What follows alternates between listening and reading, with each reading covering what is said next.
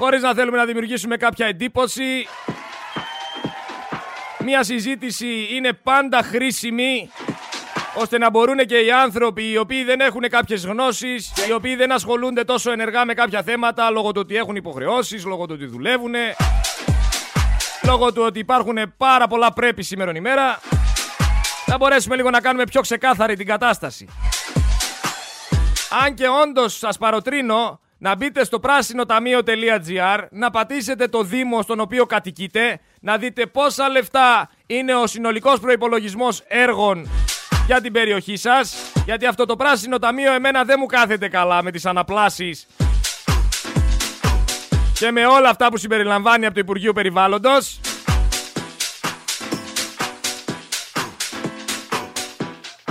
Εδώ είμαστε όμως για να λύσουμε κάθε απορία και να μπορέσουμε να φέρουμε στην επιφάνεια τα θέλω των ακροατών μας. Εγώ προσωπικά δεν θα κάνω τα στραβά μάτια. Υποστηρίζω ότι η Ελλάδα δεν λειτουργεί ορθά. Υποστηρίζω ότι στην Ελλάδα, χωρίς να θέλω να μιλήσω ντε και καλά συγκεκριμένα για τον Δήμαρχο Τσακύρη, μιλάω, για γενικά, μιλάω γενικά και αόριστα για το τι ακριβώς συμβαίνει και υπάρχουν πάρα πολλά σκάνδαλα τα οποία δεν αναλύονται, δεν ερευνούνται. Εμείς είμαστε εδώ πέρα τουλάχιστον για να μπορέσουμε να αποτρέψουμε τα χειρότερα, για να μπορέσουμε να βοηθήσουμε τους κατοίκους να διεκδικήσουν μια καλύτερη ζωή, ένα καλύτερο αύριο. Ξέρετε, όταν μπαίνεις σε έναν ρόλο και ζητάς κάποιες απαντήσεις, οι οποίες πιθανότητα να βασίζονται στην αλήθεια, η αντίδραση είναι δεδομένη. Ο Έλληνας σήμερα ημέρα έχει συνηθίσει τη διαφθορά σε αυτή τη χώρα. Έχει συνηθίσει τα τσίτσι μίτσι κότσι των κύκλων και ομάδων εξουσίας οι οποίοι διαχειρίζονται το χρήμα και κάνουν κύκλο το χρήμα.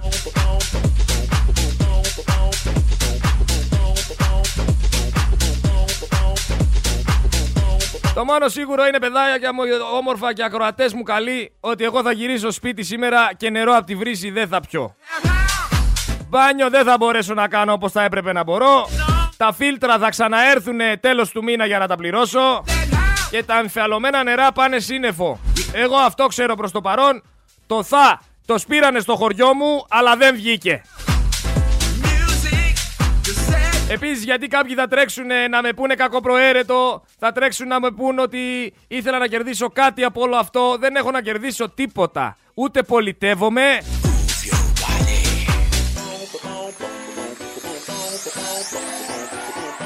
Ούτε ταλγκάς μου είναι να εκθέσω κανέναν.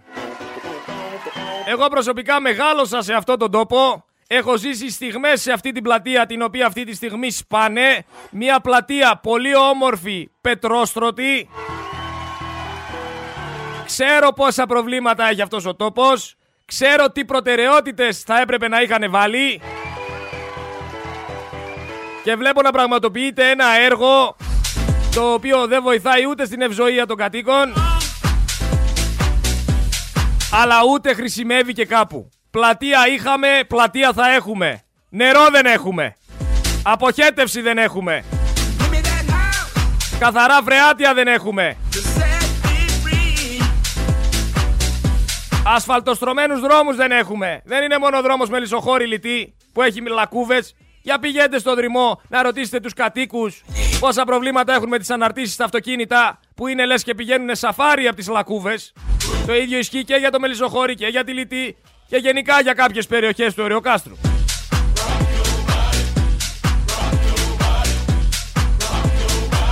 Ακούσαμε όσα ακούσαμε, έχουν και άλλα πράγματα τα οποία θα πρέπει να συζητήσουμε. Να ολοκληρώσω με αυτήν εδώ πέρα όλη τη συζήτηση. Πάτησα στο πράσινο ταμείο.gr όλους τους δήμους και μου έβγαλε ένα συνολικό προϋπολογισμό επιλεγμένων έργων για όλη την Ελλάδα στα 805.373.000 ευρώ. Δηλαδή σχεδόν ένα δις θα δώσει μόνο το πράσινο ταμείο σε όλη την Ελλάδα για να γίνουν πλατείες, αναπλάσεις και ιστορίες. Και την ίδια ώρα ένα εξάχρονο παιδάκι χάνει τη ζωή του γιατί δεν βρίσκει μία μεθ. προσωπική μου άποψη πάντα μια πολύ κακή διαχείριση οικονομίας. Θα μπορούσαν τα λεφτά αυτά που θα πάνε στις πλατείες και στα πάρκα να είχαν πάει στη δημόσια υγεία. Και το λέω αυτό γιατί. Το λέω γιατί αυτή τη στιγμή στο Αττικό νοσοκομείο υπάρχουν 120 ράτζα σε διαδρόμους. Ο Ευαγγελισμός έκλεισε την εφημερία γιατί δεν είχε κλίνες. Το Σισμανόγλιο έχει 35 ασθενείς σε αναμονή για κρεβάτι στα επίγοντα. Το Αγία Όλγα είναι γεμάτο, δεν δέχεται άλλους ασθενείς. Και εμείς μιλάμε τώρα για το Γλίξμπουργκ. Η χώρα που κάνει συσκέψεις για τον τρόπο ταφής ενός 82χρονου και αδιαφορεί για τον άδικο θάνατο ενός εξάχρονου παιδιού. Μια χώρα την οποία δεν την ενδιαφέρει να διεκδικήσει την ενδιαφέρει μόνο την κυβέρνηση τη συγκεκριμένη να κάνει μπίζνα. Επειδή όμως βλέπω τελευταία ότι υπάρχει αυτή η ίωση με τον πυρετό, βλέπω πολλούς παιδίατρους να μιλούν για εναλλακτικούς τρόπους ώστε να πέσει ο πυρετός, μιας και τα φάρμακα είναι δυσέβρετα.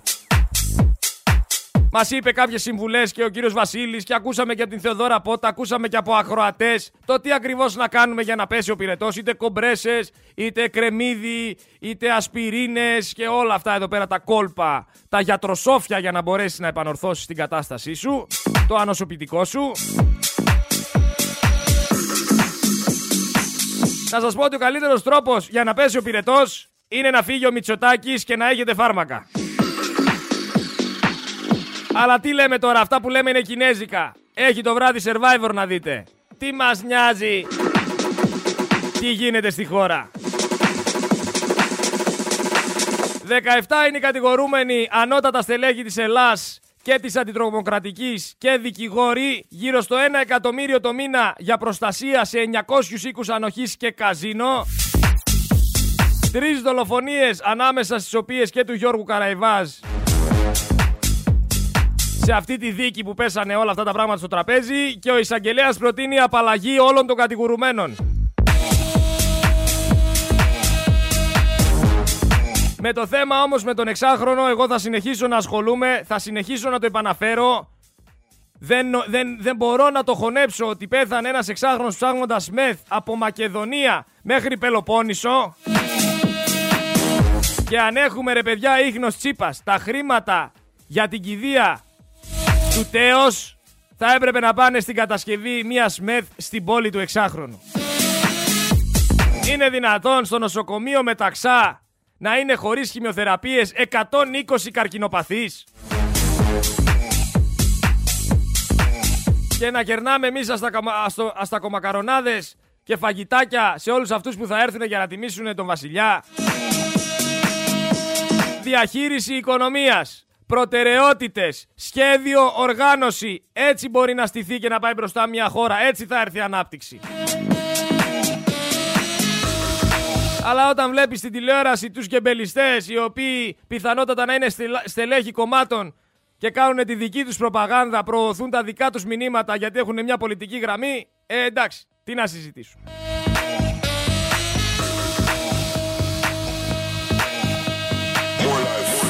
Κλάψατε για το χαμό του βασιλιά ή είστε τίποτα δημοκράτες. Το σύνταγμα το έχουν κάνει παλιό χαρτό. Δεν το λαμβάνει πλέον κανένας υπόψη. Ο καθένας κόβει και ράβει όπως γουστάρει. Και μιλάω και για τους εισαγγελείς αυτής της χώρας που νομίζουν ότι είναι υπεράνω του συντάγματος.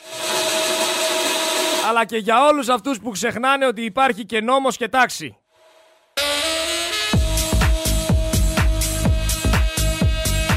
Αλλά όσο κυβερνά η οικογενειακρατία σήμερα στην Ελλάδα με την ψήφο του λαού, εκεί θα οδηγούμαστε πουθενά άλλου. Για την κατάσταση αυτή με τη δίκη Greek Mafia, που ο εισαγγελέας προτείνει απαλλαγή όλων των κατηγορουμένων, κατηγορούμενων, το αποδεικτικό υλικό λέει είναι ανύπαρκτο. Ανώτατη αξιωματική της ελληνικής αστυνομίας, απόστρατη και εν ενεργεία και επίσης δικηγόροι εμπλεκόμενοι, Η δίκη συνολικά αυτό των 17 προσώπων αφορά τη διαφθορά στο εσωτερικό της αστυνομίας αλλά οι εσωτερικές υποθέσεις της Ελλάς ανέβαλαν ανέλαβαν, συγγνώμη, την απομαγνητοφώνηση χιλιάδων τηλεφωνικών παρακολουθήσεων της ΕΕΠ, συνολικά 90 CD, πολλά από τα οποία λέει δεν άνοιγαν για τεχνικούς λόγους. Ωστόσο η ίδια υπηρεσία επικαλέστηκε αργότερα λέει φόρτο εργασίας. Οι, απο, οι απομαγνητοφωνήσεις αυτές δεν είχαν σταλθεί καν στο δικαστήριο. Όλο το θέμα ξεκίνησε μόνο για πλημελήματα και κρίθηκε κατά πλειοψηφία ότι μεγάλο μέρος των παρακολουθήσεων της ΕΕΠ πρέπει ένα εξάμενο συνακρόσεων, συνακροάσεων να μην μπορούσε να λυθεί από το δικαστήριο διότι δεν υπήρχαν λέει σχετικές διατάξεις για την άρση απορρίτου. Για να ξέρετε πώς λειτουργεί το πράγμα.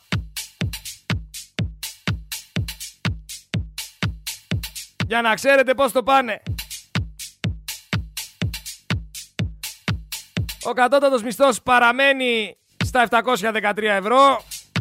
Ένα ζευγάρι δυστυχώς σήμερα ημέρα στην Ελλάδα δεν μπορεί να, να έχει και πολύ λαμπρό μέλλον με τέτοια χρήματα. Ζητάμε αύξηση του μισθού. Όλα τα άλλα είναι να είχαμε να λέγαμε.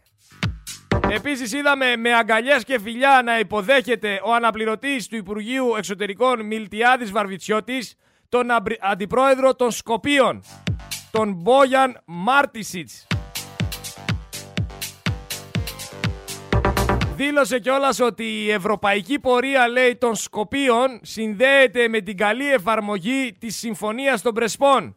Δεν την αναφέρει φυσικά σαν Σκόπια, την αναφέρει σαν Βόρεια Μακεδονία, άσχετα που κάνανε προεκλογικό αγώνα σαν Μακεδονομάχη. Για να βλέπετε ποιοι είναι αυτοί οι οποίοι κυβερνάνε. Ποιους ψηφίσατε, θέλω να βλέπετε. Όσο για τα γλυπτά του Παρθενώνα και για όλο αυτό που το θέμα που έχει έρθει επανελειμμένα στην επιφάνεια κάθε προεκλογική περίοδο, η Βρετανία βγήκε και έβαλε ένα τέλος στη συζήτηση για τα γλυπτά. Ανήκουνε σε εμάς, αναφέρει και δεν τα επιστρέφουμε. Μιλώντας στο BBC, η Βρετανίδα Υπουργός Πολιτισμού δεν συζητάει πλέον, έκανε ξεκάθαρο ότι τα γλυπτά θα μείνουν στη Βρετανία. Οπότε αφήστε τους να σας πουλάνε φούμαρα και παπά. Ξέρουνε πολύ καλά να το κάνουνε. Στο ψέμα είναι επαγγελματίες. Η διαφθορά της διαφθοράς στη διαφθορά. Η ακρίβεια της ακρίβειας στην ακρίβεια. Η νέα δημοκρατία της νέας δημοκρατίας στη νέα δημοκρατία. Ο Μητσοτάκης του Μητσοτάκη τον Μητσοτάκη και η γαλάζια αριστεία να κλείνεται σε εκατομμύρια. Τέλος λοιπόν και σε αυτό το θέμα ανήκουν στο Ηνωμένο Βασίλειο δήλωσε η Μισελ Ντόνελαν. Επίσης είπε ότι πλέον ο νόμος απαγορεύει στο Βρετανικό Μουσείο να επιστρέψει οριστικά τα γλυπτά στην Ελλάδα. Αλλά εμείς τους χαρίσαμε και τη μάσκα του Αγαμέμνονα, η οποία ήταν 3.600 ετών. Κάναμε και κάποια δωράκια, κάποια γλυπτά, κάποιες μασκούλες, έτσι ρε παιδί μου, για να έρθουν λίγο δανεικά, να δούμε λίγο ξανά τα γλυπτά μας, να μην χρειάζεται να πάμε στην Αγγλία.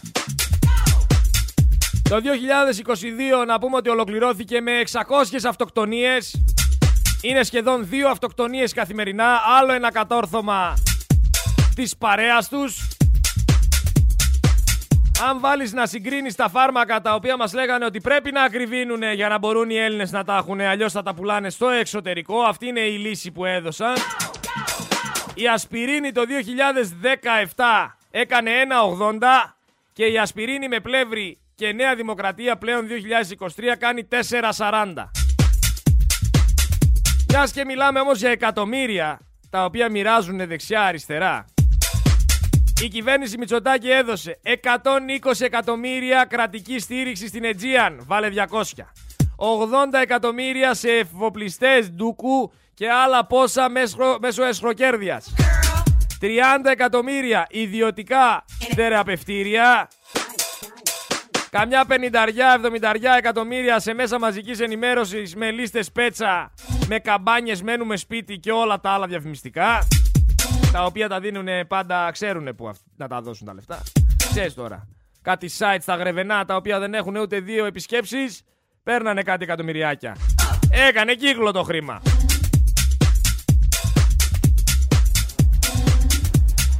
Έξι εκατομμύρια 200.000 για μάσκες.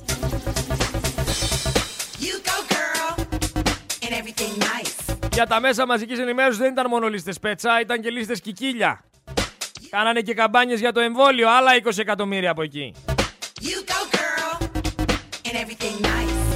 Αλλά για τα έργα αντιπυρικής θωράκισης, 1 εκατομμύριο 700.000. Τώρα θα μου πεις όταν δίνουν 400 και 500.000 για μια ανάπλαση πλατείας, τι είναι αυτά τα λεφτά; Μιλάμε για 10 δις απευθείας αναθέσεις. 10 δις απευθείας αναθέσεις. 10 δις απευθείας αναθέσεις. 10 δις απευθείας αναθέσεις. Θα σας το λέω για να το καταλάβετε, να το συνειδητοποιήσετε, να το εμπεδώσετε. Να μπορέσετε να το χωνέψετε. Αδιευκρίνηστα ποσά και της Σάρας και της Μάρας. Ο κακός χαμός. Έχουμε μια υπόθεση και στο Δήμο Ξυλοκάστρου. Η κατρακύλα δεν έχει τελειωμό. Μια μέρα μετά το εργατικό ατύχημα της ανασφάλιστης πολύτεκνης μητέρας που χτυπήθηκε από αυτοκίνητο την ώρα που ήταν πάνω στο απορριμματοφόρο ε, στις 9 πρώτου, ο Δήμος εμφάνισε την πρόσληψή της με ημερομηνία 4 πρώτου. Την ασφάλισαν μετά το θάνατό της. Δεν είναι μια κακή στιγμή ούτε ένα τυχαίο γεγονός. Τα θανατηφόρα ατυχήματα, ειδικά το 2022, αυξήθηκαν ραγδαία. Και όλο αυτό έχει να κάνει με τις κακές εργασιακές συνθήκες. Την εντατικοποίηση της δουλειάς και τα ελληπέστατα μέτρα υγιεινής και ασφάλειας που επικρατούν σε δεκάδες κλάδους εργασίας. Και θέλω να μου πει ο Δήμαρχος Ξυλοκάστρου, ο Βασίλης Τσιώτος, που σκηνοθέτησε όλο αυτό το έσχος. Θα τιμωρηθεί κανένας από όλους αυτούς που είναι υπεύθυνοι. Θα έχουμε καμία παρέτηση ή θα χρειαστεί να παρέμβει, αν παρέμβει, το Υπουργείο Εργασίας και ο Τυπάκος, ο Υπουργός Χατζηδάκης, ο ενορχιστρωτής της απορρίθμισης της εργασίας σε αυτή τη χώρα, ώστε τουλάχιστον να αποσημειωθεί πλήρως η οικογένεια της εργαζόμενης. Ή θα περάσει και αυτό στον Τούκου. Για να δούμε. Για να δούμε.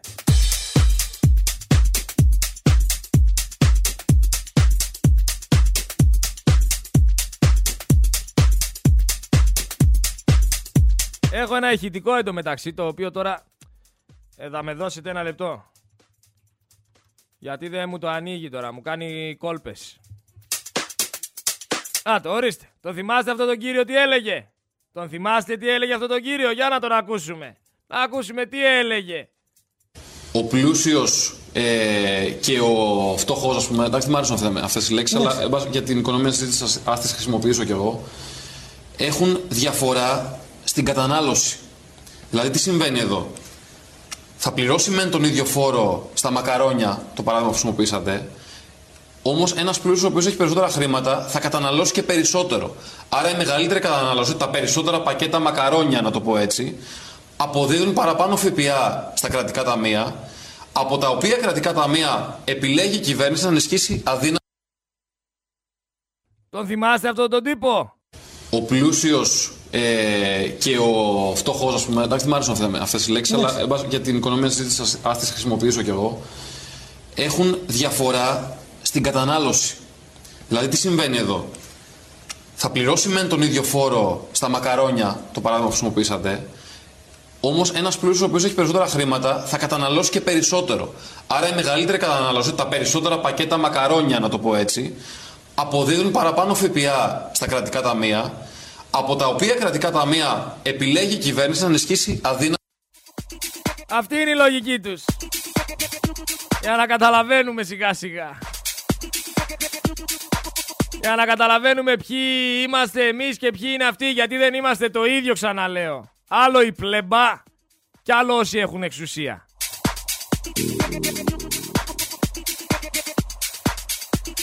Ο Αλέκος ο Σισοβίτης όμως, ο οποίος βγήκε και είπε ότι το 25% του πληθυσμού προτιμά να είναι άνεργο, παρά λέει να σηκώσει τα μανίκια και να δουλέψει, είναι ο άνθρωπος μάλλον που δεν κατανοεί την κατάσταση. Έχεις πάει βρε Αλέκο, βρε Σισοβίτη, έχεις πάει ποτέ να ρωτήσεις τις προδιαγραφές μιας εργασίας στην Ελλάδα; Το τι δίνει ο καθένας και πόσα δίνει και γιατί τα δίνει και υπό τι συνθήκες τα δίνει; Πήγες ποτέ να ρωτήσεις βρε Αλέκο ή σου κατεβαίνει κάτι στο κεφάλι και βγαίνεις και το κελαϊδάς.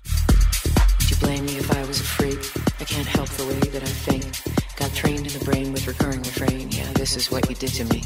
Would you blame me if I was a freak? I can't help the way that I think. Got trained in the brain with recurring refrain. Yeah, this is what you did to me. This is what you did to me. This is what you did to me. Over and over and over and over. This is what you did to me. Λοιπόν, κάπως έτσι μπήκαμε στην τελική ευθεία της πρώτης ώρας. Θα έρθουμε στη δεύτερη ώρα μετά το δελτίο ειδήσεων με τη Δέσποινα Μποτίτσι να ανοίξουμε γραμμές, να ακούσουμε τις απόψεις σας, να κάνουμε μια ευγενική, λογική συζήτηση. Θέλω να συζητήσουμε για αυτά που ανέλησα. Δεν θέλω να ακούσω για τίποτα άλλο. Και επειδή θέλω να συζητήσω για αυτά τα θέματα πάρα πολύ και να ακούσω τις απόψεις σας, όποιος πάει να αλλάξει τη θεματολογία θα του κλείνω το τηλέφωνο. Το λέω, το ξεκαθαρίζω, πάμε να κάνουμε μια πολύ όμορφη συζήτηση. Τραγουδάκι, δελτίο ειδήσεων και επανέρχομαι. Μη φύγει κανείς. Έλα οι ασπρόμαυρες δυτικές συνοικίες. Όταν πεθάνω ρε κουφάλες τι να το κάνω; Μέχρι τότε δεν χρωστάω σε κανέναν τίποτα.